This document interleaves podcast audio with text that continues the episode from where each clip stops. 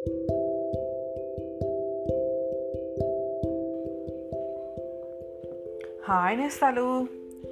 పూర్వం దేవలోకంలో ఒక గంధర్వ రాజుకి కాదంబరి అనే కూతురు ఉండేది. ఆమె చాలా అందగత్తె. ఆమెకి మహాశ్వేత ప్రాణ స్నేహితురాలు. కాదంబరి మహాశ్వేతలు ఎప్పుడూ ఒకరినొకరు విడిచి ఉండేవారు కారు. తమకు వివాహమైతే ఎక్కడ ఎడబాటు కలుగుతుందో అనే భయంతో వివాహం చేసుకోకూడదని నిశ్చయించుకున్నారు. కాదాంబరి సౌందర్యము మంచి గుణములు విని చంద్రుడు ఆమెని ప్రేమించాడు. ఒకనాడు ఏకాంతంలో కాదాంబరితో తన మనసులో ఉద్దేశం వెల్లడించాడు. కాదాంబరి కాదనలేదు. తను కూడా చంద్రుణ్ణి ప్రేమించినప్పటికీ తను మహాశ్వేత చేసుకున్న ఏర్పాటు జ్ఞాపకం వచ్చి ఏమీ బదులు చెప్పకుండా ఊరుకుంది. ఇలాగే మహాశ్వేత కూడా పువ్వులు కోసుకుందామని ఒక మాట అడవిలోకి వెళ్తే అక్కడ పుండరీకుడు అనే ఋషికుమారుడు ఆమెను చూసి ప్రేమించాడు. ఆ విషయం ఆమెకు చెబుతూ ఉండగా పుండరీకుని స్నేహితుడు కపింజలుడు అక్కడికి రావటం జరిగింది. కపింజలుడికి ఆడవాళ్ళంటే కోపం. ఎందుకంటే అతను తపోధ్యాయన పరాయణుడు తపస్సు చేసుకునే వాళ్ళకు ఆడవాళ్ళు ఆటంకమవుతారని కనుక పెళ్ళి పనికిరాదని కపింజలుని నమ్మకం. అందుకనే తను పెళ్ళాడటం మానుకోవడమే కాక పుండరీకుడి చేత కూడా పెళ్ళాడను అని ఒప్పించి మాట తీసుకున్నాడు. ఇలాంటి పరిస్థితుల్లో మహాశ్వేతతో కూడా పుండరీకుడి కపింజలుని కంటపడ్డాడు. ఆడవాళ్ళను ద్వేషించే కపింజలుడికి వెంటనే మంటెత్తుకు వచ్చి మహాశ్వేతని శపించబోయాడు. కానీ పుండరీకుడు స్నేహితుని కాళ్ళ మీద పడి శపించవద్దని బతిమలాడాడు. అప్పుడు కపింజరుడు అయితే ఇంకెప్పుడు నువ్వు ఆ పిల్ల మాట తలపెట్టకూడదు. అలా నీవు ఒప్పుకుంటే నేను శపించను అని పుండరీకుణ్ణి తనతో తీసుకువెళ్ళిపోయాడు. ఈ సంగతి కాదాంబరి చెవిన పడగానే ఆమెకి కోపం వచ్చింది. ఆమె మహాశ్వేతను పిలిపించి నేను చంద్రుడి మాట మర్చిపోతాను. నువ్వు కూడా పుండరీకుని మాట మర్చిపోవాలి అని శాసించింది. అక్కడ అడవిలో పుండరీకుడు మహాశ్వేత మాట ఇంకా తలపెట్టనని కపింజలునితో అన్నాడే కానీ ఎంత మర్చిపోదామన్నా అతనికి సాధ్యమైంది కాదు. మహాశ్వేత కోసం కలవరించి కలవరించి చివరికి బెంగ పెట్టుకుని అతను జబ్బుపడ్డాడు ఆ స్థితిలో అతనికి కపుంజలునితో తన అవస్థ వెల్లడించక తప్పింది కాదు. కపింజలుడికి పుండరీకుడంటే ప్రాణం.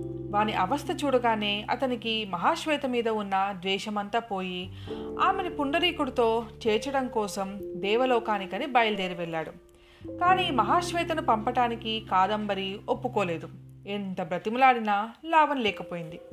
అతనికి వల్లు మండి సరే మహాశ్వేత కోసం నా మిత్రుడు పుండరీకుడు ప్రాణాలు విడిచేస్తాడు. అలాగే నిన్ను ప్రేమించి పెళ్ళి చేసుకుంటానన్న వాడు కూడా నీకోసం ఏడు చేర్చి చచ్చిపోతాడు. నువ్వు కూడా వాడి కోసం బాధపడి ఏడుస్తావు అని శపించాడు. మహాశ్వేత వెంటనే కపింజలుడి కాళ్ళ మీద పడి అయ్యా మా స్నేహితురాల్ని ఇంత కఠోరంగా శపించావేమిటి? నేను నీతో పుండరీకుని వద్దకు వస్తాను. మా చెల్లికి ఇచ్చిన శాపం తీసివేయి అని ఏడ్చింది. కపింజలుడు కోపం తగ్గి ఇచ్చిన శాపం తిరగదు. శాపం ప్రకారం ఆమె ప్రియుడు చావక తప్పదు. కానీ మళ్ళీ బ్రతికేటట్లు శాపం మారుస్తానులే అన్నాడు. కాదంబరితో చెప్పి మహాశ్వేత కపింజలుడు వెంట పుండరీకును చూడటానికి వెళ్ళింది. ఆమె రావటం ఆలస్యమయ్యేటప్పటికీ పుండరీకుడు ప్రాణాలు విడిచేశాడు. మహాశ్వేత గోల పెట్టి ఏడ్చింది. అతనితో సహగమనం చేస్తానంది. తాను అడ్డం రాకపోతే మహాశ్వేత పుండరీకుడు పెళ్ళి చేసుకుని సుఖంగా ఉండేవారే అని. తన మూలాన తన స్నేహితుడే కాకుండా మహాశ్వేత కూడా ప్రాణాలు విడిచేయవలసి వస్తుందని కపింజలుడు దుఃఖించాడు. ఈ సంగతి కాదంబరికి తెలిసి తన మూలాన కదా మహాశ్వేత చచ్చిపోతున్నదని దుఃఖించింది. కాదంబరిలో మార్పు గ్రహించి చంద్రుడు మెల్లగా ఆమె దగ్గరకు వచ్చి సంగతి సందర్భాలని తెలుసుకున్నాడు. మహాశ్వేత లేనిది ఒక్క క్షణం కూడా బతకలేనన్నది కాదంబరి. అప్పుడు చంద్రుడు మహాశ్వేత చచ్చిపోకుండా చేస్తాను. మరి నన్ను పెళ్ళి చేసుకుంటావా? అని అడిగి ఒప్పించి మహాశ్వేత సాగమనం చేయటానికి సిద్ధంగా ఉన్న చితి మీద నుంచి పుండరీకుడి శవాన్ని అమాంతంగా పైకి ఎత్తుకుపోయాడు. పుండరీకుని శవం లేకపోతే ఇంకా మహాశ్వేత సాగమనం చేయటానికి వీలుండదు కదా? అని చంద్రుని ఉద్దేశం. కానీ కపింజలుడు ఊరుకుంటాడా? చంద్రుణ్ణి అటకాయించి పుండరీకుడి శవం అక్కడ పెట్టమన్నాడు. చంద్రుడు పెట్టనన్నాడు.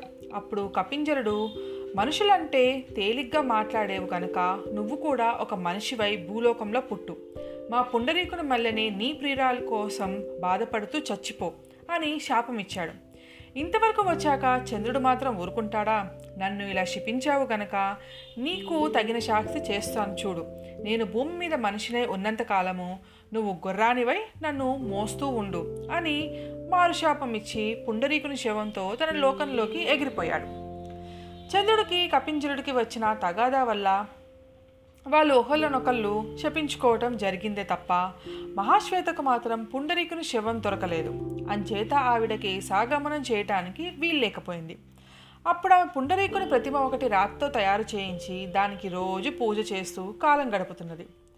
కాదంబరిని పెళ్ళి చేసుకోకుండానే కపింజలుడు శాపం వల్ల చంద్రుడు భూలోకంలో ఒక రాజు కొడుకే పుట్టాడు.